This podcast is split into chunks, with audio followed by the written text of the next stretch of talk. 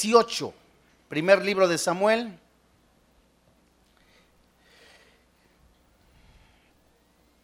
Primer libro de Samuel. Y qué, qué privilegio es poder abrir la palabra de Dios, ¿no cree? Es un regalo de Dios tener libertad. Pablo aconseja que esa libertad no la usemos como libertinaje. Primer libro de Samuel, capítulo 18. Y vamos a dar lectura desde el verso 1 hasta el 9. Y bueno, dejemos que el Espíritu Santo hable a nuestro espíritu, porque seguro hay cristianos que aún viven encadenados, viven de alguna manera cojos, ¿verdad? ¿Y qué es lo que dice la Biblia en este primer libro de Samuel, capítulo 18, versículo 1 al 9? ¿La tiene usted? La Biblia dice, aconteció que cuando él hubo acabado de hablar con Saúl, el alma de Jonatán quedó ligada con la de David. Y lo amó Jonatán como a sí mismo. Y Saúl le tomó aquel día y no le dejó volver a casa de su padre. Versículo 3. E hicieron pacto Jonatán y David, porque él le amaba como a sí mismo. Y Jonatán se quitó el manto que llevaba y se lo dio a David y otras ropas suyas, hasta su espada, su arco y su talabarte. Versículo 5.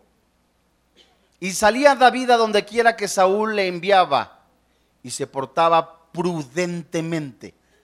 Y lo puso Saúl sobre gente de guerra y era acepto a los ojos de todo el pueblo y a los ojos de los siervos de Saúl. Aconteció que cuando volvían ellos, cuando David volvió de matar al filisteo, salieron las mujeres de todas las ciudades de Israel cantando y danzando para recibir al rey Saúl con panderos, con cánticos de alegría, con instrumentos de música, y cantaban las mujeres que danzaban y decían, Saúl hirió a sus miles y David a sus diez miles. Versículo 8. Y se enojó Saúl en gran manera y le desagradó este dicho y dijo, a David dieron miles y a mí miles. A David dieron diez miles y a mí miles. No le falta más que el reino versículo 9. Y desde aquel día Saúl no miró con buenos ojos a David.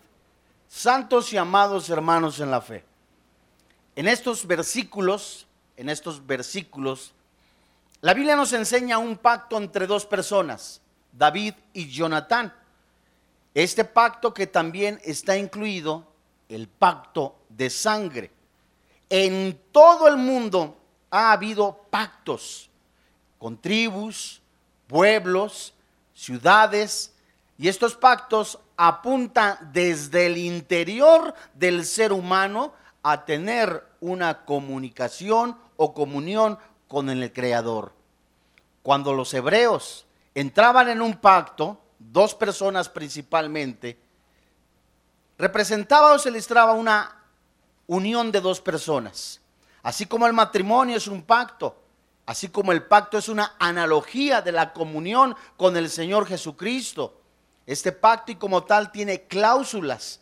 Y es muy importante conocer tanto las cláusulas como los beneficios. ¿Para qué? Para reclamarlos.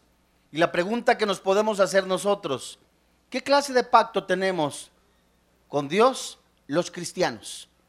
Los que nos llamamos hijos de Dios. ¿Qué cláusulas son las que ponen este pacto? ¿A qué tengo derecho con este último pacto, verdad? ¿Conozco yo el pacto, el nuevo pacto, el pacto de sangre que hizo Jesucristo? ¿Qué representaba o desde el Antiguo Testamento, desde el inicio, cuando Adán y Eva, desde ese momento, hacia dónde apunta? Bueno, veamos con cuidado en el versículo 4, qué es lo que el Espíritu Santo nos está diciendo Primero con David y Jonatán, Jonatán y David. Dice la Biblia en el verso 4.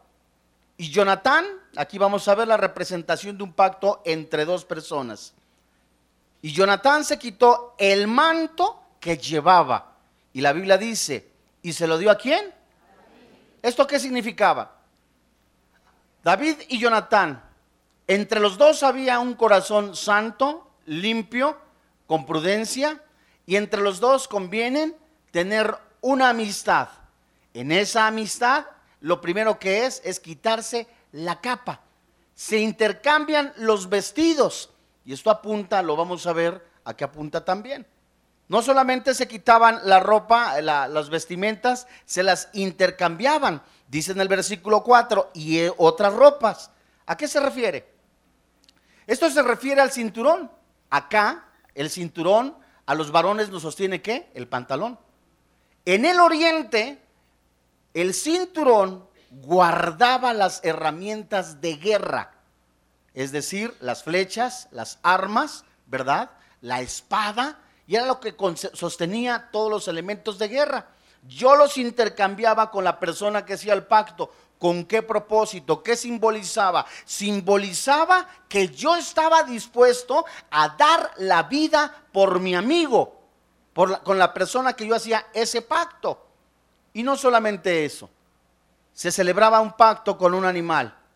Esto se describe de una manera detallada en el libro, en el libro de Génesis, donde Abraham hace un pacto con Dios, se, se ofrenda, se pone un sacrificio, un animalito. Bueno, las dos personas no solamente intercambiaban las vestiduras, se cambiaban las vestiduras, no solamente se cambiaban el cinto, es decir, con lo que sostenían las armas, ahora ese pacto también llevaba a un sacrificio de un animal, lo partían y se ponían espalda a espalda. Y uno caminaba hacia el frente y el otro caminaba hacia su frente, haciendo una especie después de ocho, alzando el animal partido a la mitad, con, sostenido con una mano, y con otra mano levantaban la mano, diciendo, así haga Jehová si yo no cumplo con el pacto, con mi vida, con mi amigo. Fíjense ustedes qué interesante, no es un pacto común y corriente, todo apunta al Mesías. Las dos personas juntaban una de sus manos rasgaban su mano. Eso inclusive no sé si ustedes lo han visto hasta en una película, ¿no? En tribus. Rasgaban la mano, juntaban las manos, de alguna forma mezclándose la sangre con apunte a qué? A unir también sus vidas, a intercambiar completamente no solamente las armas, a estar dispuesto a dar la vida por su amigo, no solamente decir yo doy hasta la muerte, llegar hasta la muerte por ti. Más adelante, no solamente eso, cuando la, la mano quedaba cicatrizada, esa cicatriz, por supuesto, era imborrable. No había cicatricure, ¿verdad? Entonces, esas, e, esas marcas quedaban completamente fuertes y en el momento que yo veía esa marca, a mí me recordaba el pacto que yo había hecho con mi amigo. David veía su mano, recordaba que estaba dispuesto y que tenía que estar dispuesto con su corazón, defenderlo, dar la vida por él. Y no solamente eso, sino recordaba que estaban ligados como hermanos. ¿Saben ustedes? Por lo menos hemos visto seis representaciones del pacto en dos personas. También existe el pacto matrimonial. Delante de las autoridades es un contrato conyugal y delante de Dios es un pacto. ¿Cómo es un pacto? El pacto es de dos personas y en el oriente es un pacto mancomunado. Atención, todos los cristianos al casarnos nos tenemos que casar, ¿cómo? Por bienes mancomunados. Así que eso también representa que lo tuyo es mío y lo mío es mío. No, lo tuyo es, ¿verdad? Ya las dos cosas nos pertenecen a los dos. Ahora es, ¿sabes qué? No, no, no, por bienes separados, si tú tienes dinero, lo mío es mío y lo tuyo es tuyo, las propiedades se acaban. No, la idea, la intención, el propósito de Dios es hasta que la muerte los separe. Así que lo de tu esposo es tuyo, lo de tu esposa es tuyo. Los dos se enjuntan. Porque es un qué? Pacto. Y había una celebración. Esta misma también se hacía para compartir el pan y el vino. Al, al, comer el pan y el vino, es decir, yo llevaba el pan, llevaba un vinito, eh, Jonathan llevaba pan y vinito, lo intercambiábamos también. Él comía de mi pan, ¿verdad? Y yo comía de su pan. Yo bebía del vino que él traía, ¿verdad? Y él bebía del vino que yo traía. Se intercambiaba. ¿Eso qué significa? Bueno, el vino simboliza la sangre. El pan representa la persona. Y al comerlo o beberlo significaba unidad, pertenencia mutua, así como Jesucristo lo hizo en dónde? En la última cena. Esto es mi cuerpo, esto es mi sangre. Estaba apuntando al pacto. Fíjense qué interesante y qué precioso. Y David y Jonatán hicieron un pacto que tuvo repercusión en las descendencias. Este pacto es el mismo que nosotros los cristianos hacemos con nuestro Señor Jesucristo al recibirlo como nuestro Señor y como nuestro Salvador. Pero, ¿cuáles son los personajes? ¿Cuál es la enseñanza que Dios nos da en este primer libro y segundo libro de Samuel a nuestra vida? Bueno, por lo menos hay cuatro personajes que figuran en, el primer libro de, de Samuel, del capítulo 18, del verso 1 al 9. A David. ¿Quién era David? David era un hombre guerrero, un hombre valiente, y la Biblia nos, describe en el libro de eh, Hebreos, Hechos capítulo 13, versículo 22, que tenía un corazón conforme al de Jehová de los ejércitos. Era un hombre dispuesto a dar la vida por su Señor. Era un hombre dispuesto a, a, pelear por Jonatán. Un hombre que peleó con osos, peleó con tantos enemigos, con el mismo Goliat. Y otro personaje que la Biblia describe en estos dos libros es a quién? A Saúl. ¿Quién es Saúl? David, un hombre noble, un hombre conforme a la voluntad de Dios, lo describe Hechos. Un hombre completamente amoroso, un hombre también fuerte, valiente. Pero Saúl era miedoso, Saúl era rebelde, Saúl era indeciso y esto apunta también dentro de su orgullo y representa al cristiano alejado de Dios lo que se le conoce como un cristiano carnal.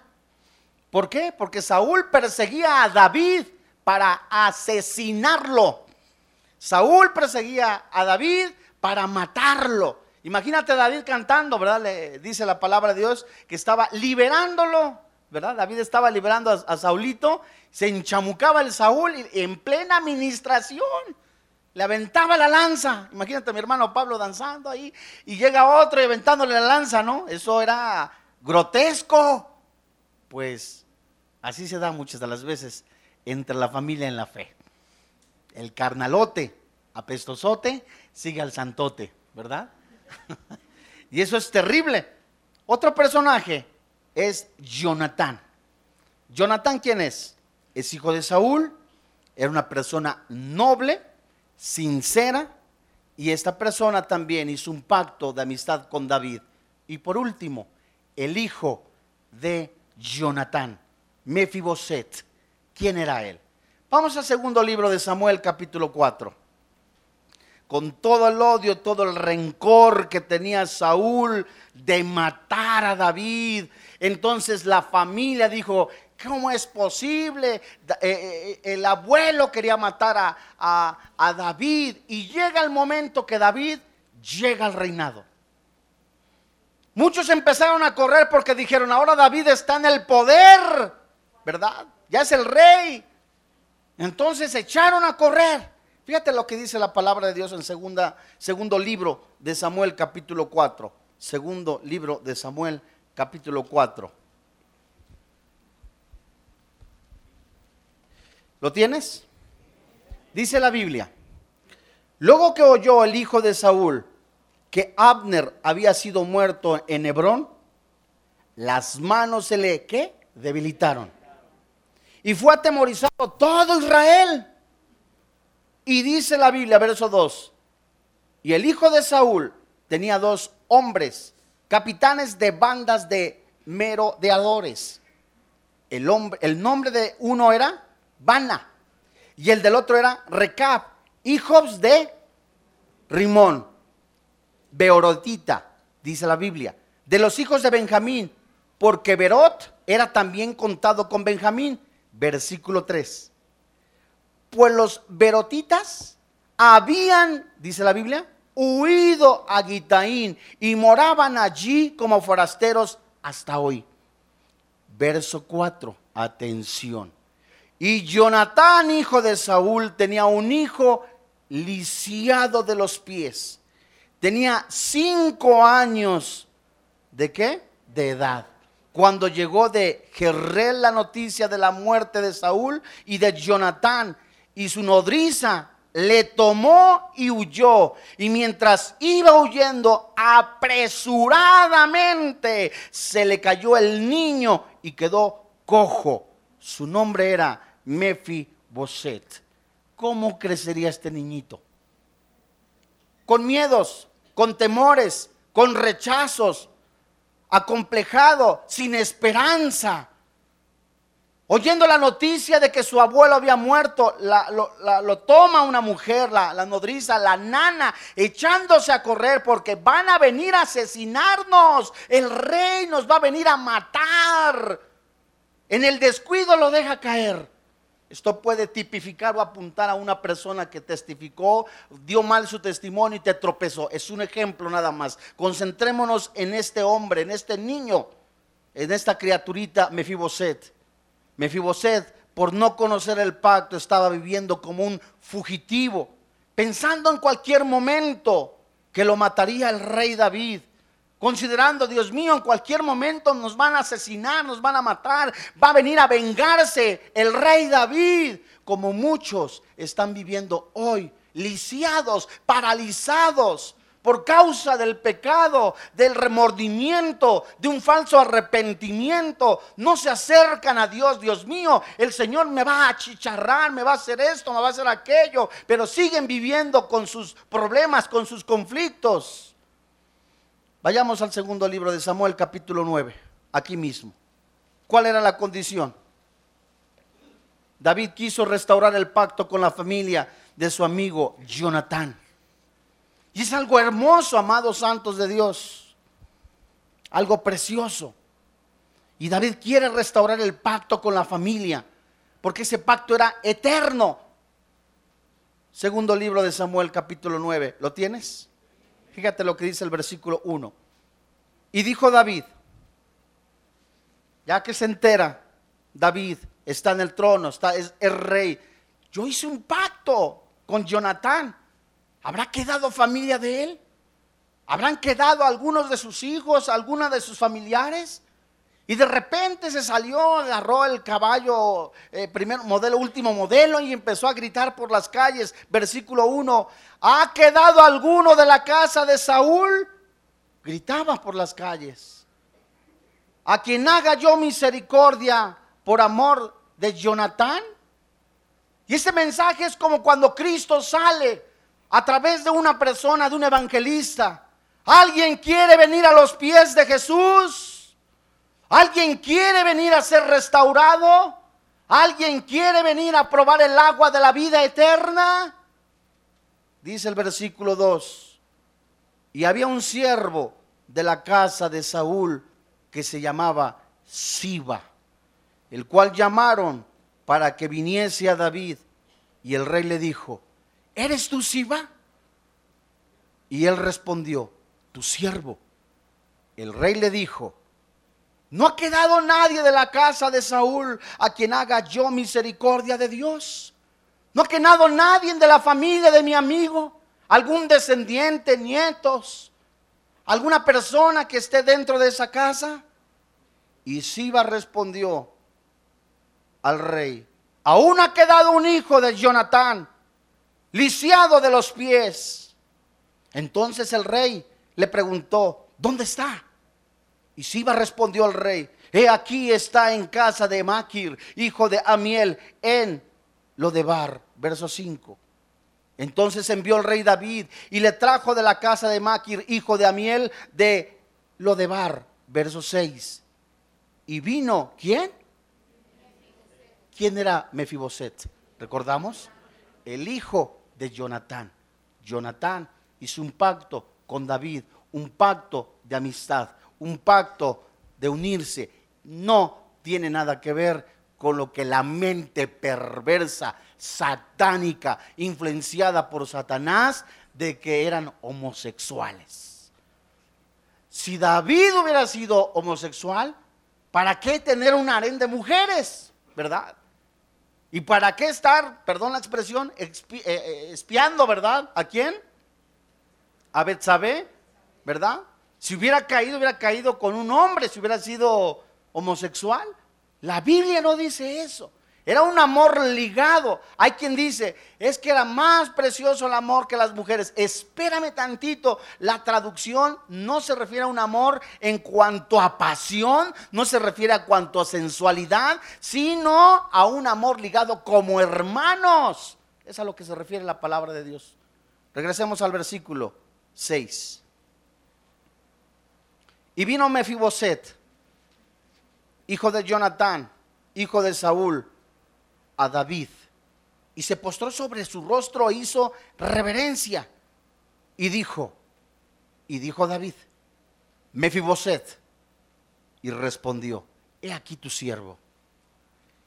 Y le dijo David, no tengas temor, porque yo a la verdad haré contigo, la Biblia dice, misericordia, por amor a quién?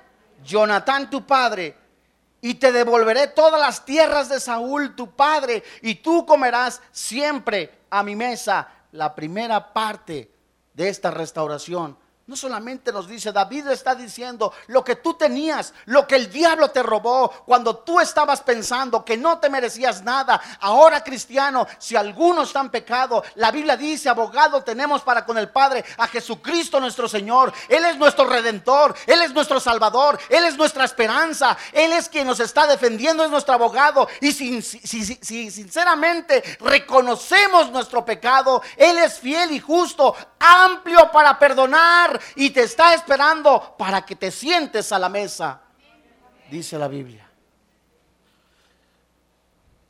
Te voy a devolver todo lo que el ladrón, salteador, mentiroso, te quitó. Te creíste que estabas lisiado. Te creíste que no servías para nada. Te abandonó tu padre, te abandonó tu madre, te abandonaron los familiares. Yo seré tu padre, dice Jehová de los ejércitos. Jesús será tu hermano mayor. Yo abogaré por ti, dice el Señor. Pero solamente acércate. Mefiboset vivía complejado. ¿Cómo se va a acordar de mí alguien? Estoy lisiado, estoy viendo mi apariencia. ¿Cómo veré yo este aspecto? Tengo esta apariencia. No sirvo para nada. Mi madre, mi padre me han abandonado. ¿Para qué sirvo en este planeta? Igual que José. José fue vendido por sus hermanos, traicionado por sus hermanos, encarcelado. ¿Y José qué hizo en algún momento? ¿Se amargó? Es otro ejemplo. José en algún momento dijo, ¿quién me pagará los años de cárcel? ¿Quién me pagará la injusticia de mis hermanos? Han sido chismosos, murmuradores, han señalado y se amargó porque siempre tuvo su mente, su fundamento en un Dios sobrenatural, Jehová de los ejércitos. Mefiboset seguía viéndose. ¿Cómo te vas a acordar de mí? ¿Cómo me vas a hacer el favor? ¿Qué misericordia tendrás? Dice la Biblia, versículo 7. David le dijo, no tengas temor, porque yo a la verdad haré contigo misericordia por amor de Jonatán tu padre.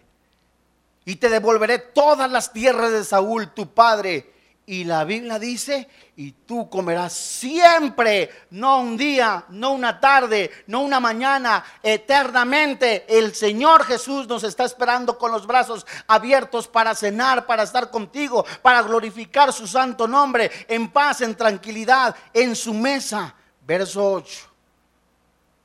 Y él inclinándose dijo, ¿quién soy yo? He sido prostituta es un ejemplo, ¿eh? he sido prostituta, he sido homosexual, he sido ladrón, conocía del Señor Jesús, he vivido perdidamente. ¿Quién es tu siervo? Y dice la Biblia, ve cómo se consideraba Mefiboset, como un perro. Para que mires a un perro, y no solamente ni vivo ni feliz, ¿verdad? Muerto. ¿Quién soy yo? ¿No ves mis harapos? ¿No ves mis trapos? ¿No has visto la vida que he llevado? No hay quien se acerque a mí, la gente me desprecia, la gente me ha humillado, soy peor que un perro muerto. Esa era la manera que pensaba Mefiboset de su propia vida. Se despreciaba, no se consideraba, dice el versículo 8, para que mires a un perro muerto como yo, por no conocer las bendiciones, lo que Dios tiene para tu vida por no conocer lo que Dios tiene preparado, hijo de Dios, te adelantas, quieres recibir fama, popularidad, éxito, te centras en ti mismo. ¿Qué hizo el hijo pródigo? Lucas 15, ve inmediatamente, te lo suplico en el nombre de Jesús. Dame la herencia, Padre, los bonos, el dinero, los dólares. Quiero vivir ahora, quiero el momento ahora, quiero la fama, la popularidad, el éxito quiero tener dinero. Ya no tengo tiempo para esperar. Eso le dijo el hijo pródigo a su padre y el padre le dio la herencia. La vida adelantada. Verso 12 del capítulo 15, ¿la tienes? Y el menor de ellos dijo a su padre, Padre, dame la parte de los bienes que me corresponde. Y le repartió los bienes. Y la Biblia dice, faltando sabiduría, faltando la, la, comunión con el Señor Jesucristo, no tienes sabiduría, no eres buen administrador, dice el versículo 13. No muchos días después, juntándolo todo el hijo menor, se fue lejos a una provincia apartada y allí, dice la Biblia, desperdició lo que el padre había amontonado. ¿En qué? En ahorros. Vivió de una manera desperdiciada. Sus bienes, todos los desperdició viviendo perdidamente con mujeres, en alcohol, en drogas. Se le olvidó que Jesús era su Señor. Se le olvidó que había un Dios sobrenatural. Se le olvidó que había un Dios de misericordia. Y cuando todo lo hubo malgastado, vino una gran hambre en aquella provincia y comenzó a faltarle.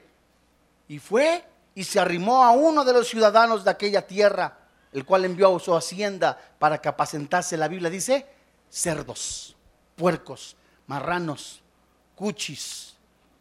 Y esa es la vida de un cristiano separado, que no conoce el pacto de Dios, el pacto de amor, de misericordia.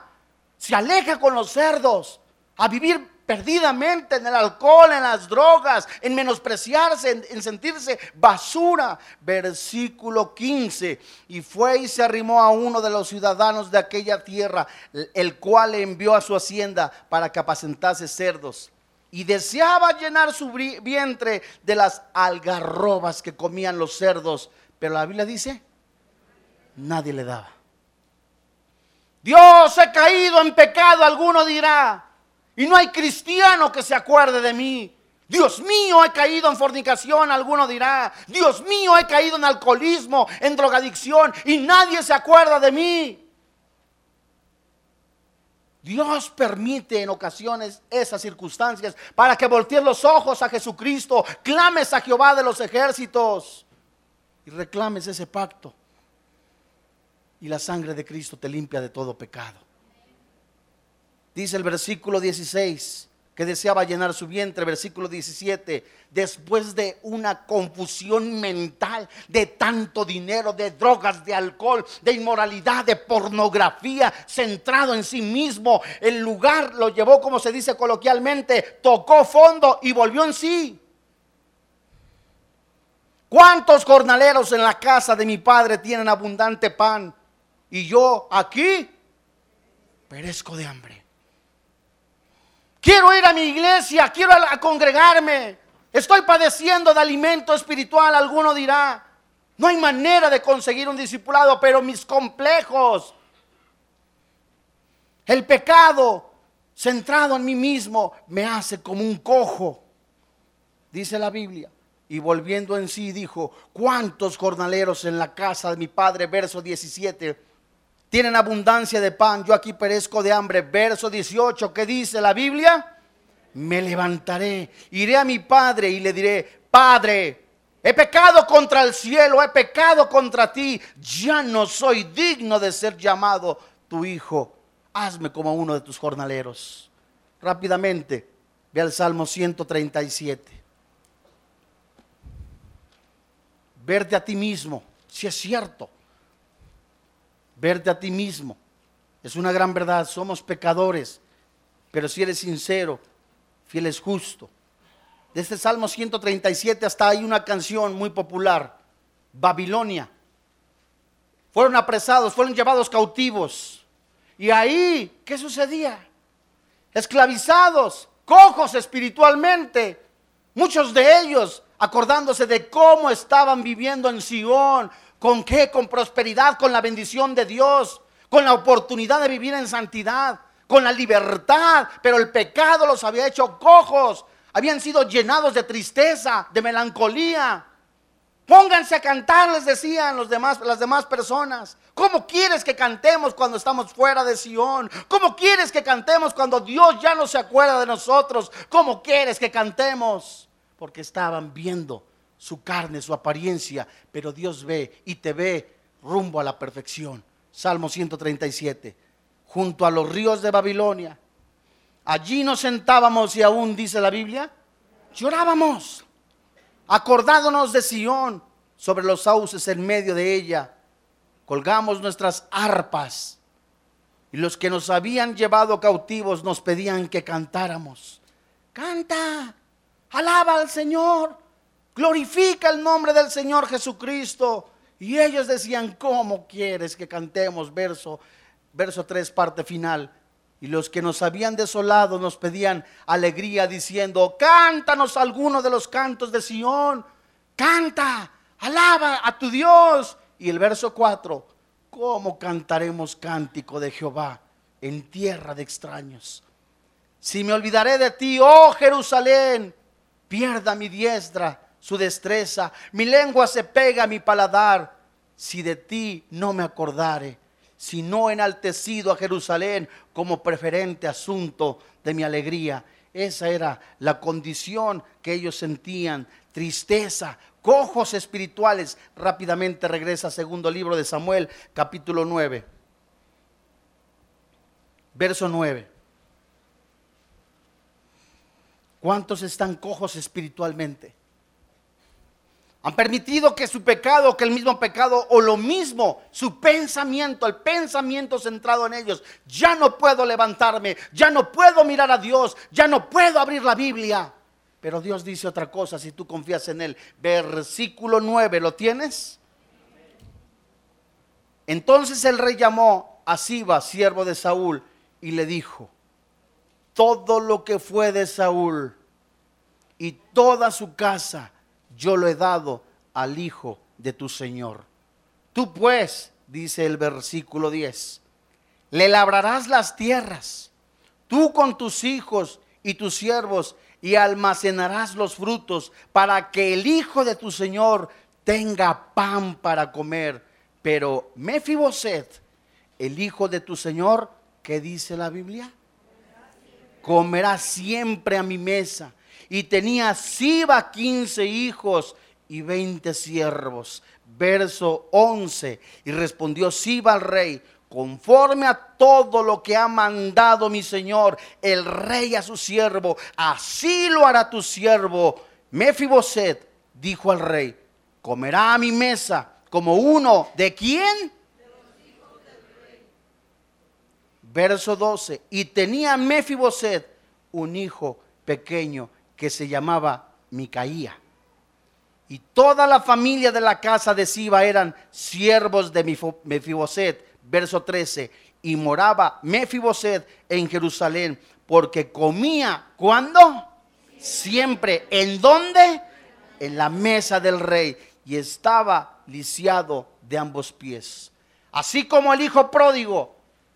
Y el padre es movido a misericordia. Hijo mío, lo vio a lo lejos, corrió, lo abrazó y le besó y le dio un anillo en garantía.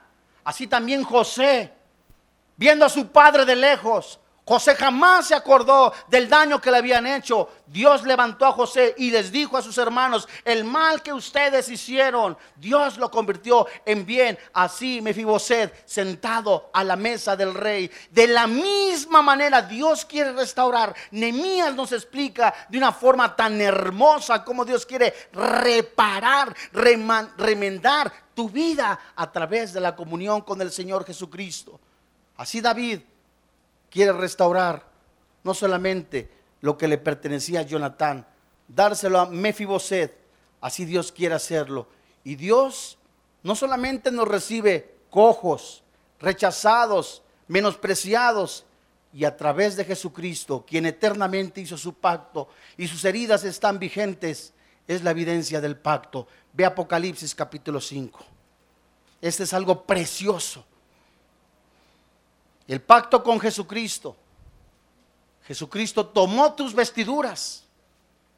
Esas vestiduras sucias, malolientes, llenas de pecado. Él te las intercambió y te dio una nueva vestidura llamada santidad.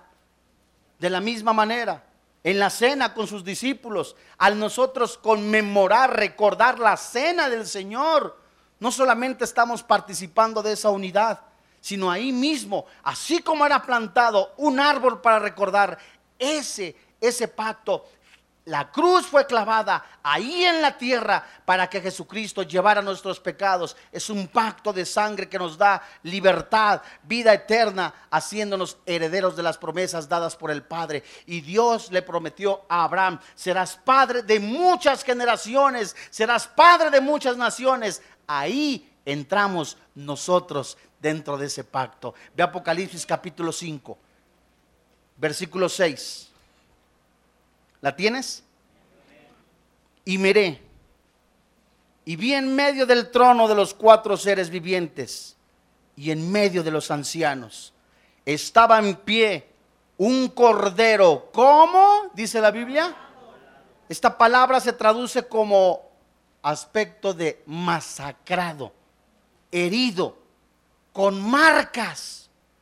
La Biblia nos describe que llevó marcas no solamente en sus pies, es esa marca que te recuerda el pacto que Dios tiene contigo para que tú te sientes en su mesa. Es esa marca de perdón de los pecados a través de su sangre. Es esa marca que te está diciendo, ven a mí, hijo mío, ya no te quedes cojo, ya no te quedes paralítico espiritualmente. Levántate, pelea la buena batalla de la fe, echa mano de la vida eterna. Y así cuando un cristiano lo cree y dice, todo lo puedo en Cristo que me fortalece, se da cuenta que ha nacido para vencer en el nombre de Jesús Jesús. Y hoy es urgente, Santo de Dios, ya no te quedes paralizado. Jesús mostró su marca, señal del pacto. Y Jesús te recuerda esa marca diciéndote, lo hice por ti. Ven a mí, dice el versículo 6. Estaba en pie un cordero inmolado que tenía siete cuernos, siete ojos, los cuales son siete espíritus de Dios enviados por toda la tierra. La pregunta es, Has estado obstaculizado, te has quedado paralizado, has estado cojo por causa del testimonio de alguien, por tu propio pecado. Levántate.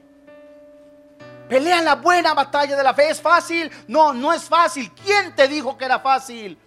Pero la Biblia nos dice, todo lo puedo en Cristo que me fortalece. Él es la esperanza, Él es la verdad. Es un Dios sobrenatural. Es Dios, la imagen visible del Dios verdadero. El verbo hecho carne, el Dios sobrenatural. El que hizo la tierra, los cielos y todas las cosas. ¿Cómo no nos dará lo que querramos después de la vida eterna? Ese es tu Dios. Pero pelea. Levántate. Levántate y pelea la buena batalla de la fe. Dice la Biblia. ¿Qué pues diremos a esto si Dios es por nosotros? ¿Quién contra nosotros? El que no escatimó a su propio Hijo, sino que lo entregó por todos nosotros. ¿cómo no nos dará también con Él todas las cosas? ¿Quién acusará a los escogidos de Dios si ya eres justificado? ¿Quién es el que condenará? Cristo es el que murió, más aún el que también resucitó, el que además está a la diestra de Dios, el que también intercede por todos nosotros. Verso 35 de Romanos capítulo 8. ¿Qué nos separará del amor de Cristo? Tribulación, angustia, persecución, hambre, desnudez, peligro o espada. Como está escrito, por causa de ti somos muertos todo el tiempo. Somos contados como oveja de matadero. Antes en todas estas cosas somos más que vencedores por medio de aquel que nos amó, por lo cual dice Pablo, escribe, dado, guiado por el Espíritu Santo, estoy seguro que ni la muerte, ni la vida, ni ángeles, ni principados, ni potestades, ni lo presente, ni lo porvenir, ni lo alto, ni lo profundo, ni ninguna otra cosa creada, la Biblia dice, nos podrá separar del amor de Dios que es en Cristo Jesús Señor nuestro. Yo te pido que le vemos una oración. Si tú en este momento, si el Espíritu Santo te ha hablado a tu corazón, hay cristianos que no han avanzado, hay cristianos que aún permanecen cojos, hay cristianos que siguen viendo su condición. ¿Cómo me voy a acercar a Dios cuando he visto pornografía? ¿Cómo me voy a acercar a Dios cuando sigo viviendo en adulterio? Decídete hoy abandonar el pecado y seguir a Jesús. En la sangre de Cristo hay perdón. ¿Cómo me voy a acercar a Dios cuando he vivido olvidado, separado? Acércate al Señor. Él es fiel, Él es justo, amplio para perdonar. La sangre de Cristo nos limpia de todo pecado. Vamos a orar. Y ahí desde tu lugar, dice el Señor, acércate a mí. Levántate. Pelea la buena batalla de la fe. Yo soy Jesús, tu Señor, que te extiende la mano para que te levantes, para que seas sanado, seas restaurado. En mí encuentres el consuelo. Y si alguno quiere seguir a Jesús, niéguese, tome su cruz y siga Jesucristo. Alguno quisiera entregar su carga, su aflicción, complejos, tristezas al Señor, póngase en pie, yo le suplico, en el nombre de Jesús.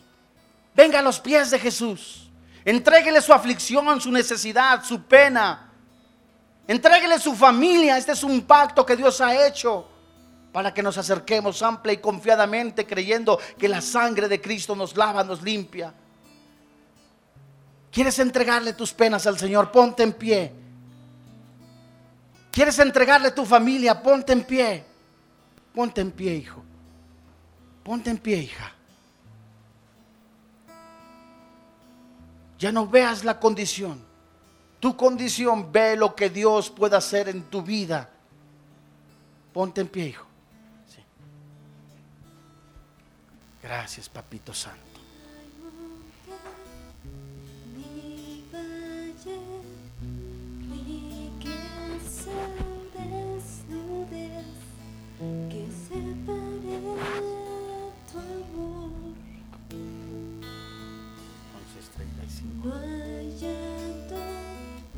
Levanta tus manos, por favor.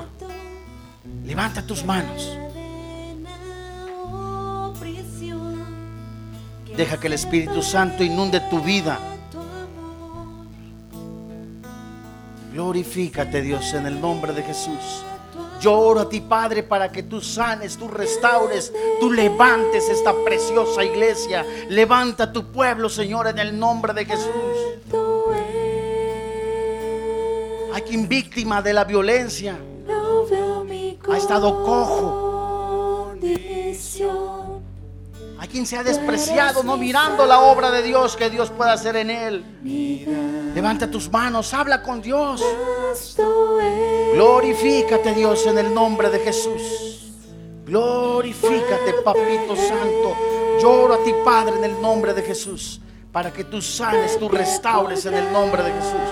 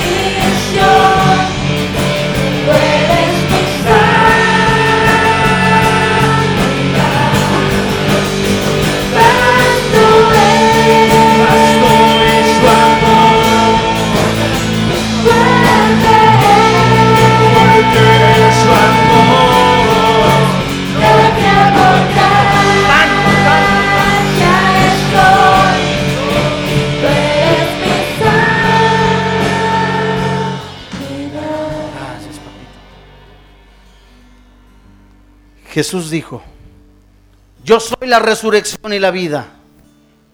El que cree en mí, aunque esté muerto, vivirá. Y todo aquel que vive y cree en mí, no morirá eternamente. ¿Crees esto? Levanta tus manos. Oremos como iglesia, como familia en la fe. Señor, en este día te entregamos nuestras aflicciones, nuestras cargas, nuestras necesidades. Te entregamos inclusive hasta complejos. Te entregamos, Señor, lo que el mundo nos hizo creer, que no servíamos para nada, que éramos rechazados, que éramos olvidados. Hoy, Dios, creemos que desde el vientre de nuestra madre tú nos has formado, con un plan, con un propósito. Y si esto viene de ti, es perfecto. Hoy Dios te damos gracias porque nos das esa oportunidad. Nos recuerdas que siempre estarás con nosotros hasta el final de los tiempos. Y es una gran verdad que enfrentaremos algunas circunstancias adversas, pero recordaremos que nada nos separará de ti. Ni lo alto, ni lo profundo, ni lo porvenir. Nada nos va a separar de ti. Tú estarás con nosotros hasta el final de los tiempos. Creemos en el poder del nombre del Señor Jesucristo. Creemos en tu palabra que es verdad. En el mundo tendremos aflicción, pero tú Jesús has vencido al mundo. Y en medio de la angustia, en medio de la tribulación, en medio de la persecución, tú irás delante de nosotros. Gracias, papito, porque remiendas nuestro corazón. Nos has dado esperanza contra esperanza en el nombre del Señor Jesús. A través de esta vida vana que vivimos, nos has dado vestiduras nuevas. Te has dado por nosotros. Has cambiado nuestro lamento en baile. Has cambiado nuestra tristeza en gozo. Has cambiado nuestra desesperanza en esperanza. Hoy por eso nos gozamos, te damos gracias y creemos que las cosas imposibles lo haces posible en base a tu voluntad. Te damos gracias por sanarnos, por restaurarnos, por animarnos en medio de esa aparente soledad, en medio de esa aparente tristeza. Tu Espíritu Santo nos llena para continuar en este planeta y testificar las grandes cosas que harás en nosotros. Y el mundo dirá, grandes cosas ha hecho Jehová con estos. Y nosotros contestaremos, grandes cosas ha hecho Jehová con nosotros. Y estaremos alegres en el nombre de Jesús. Amén.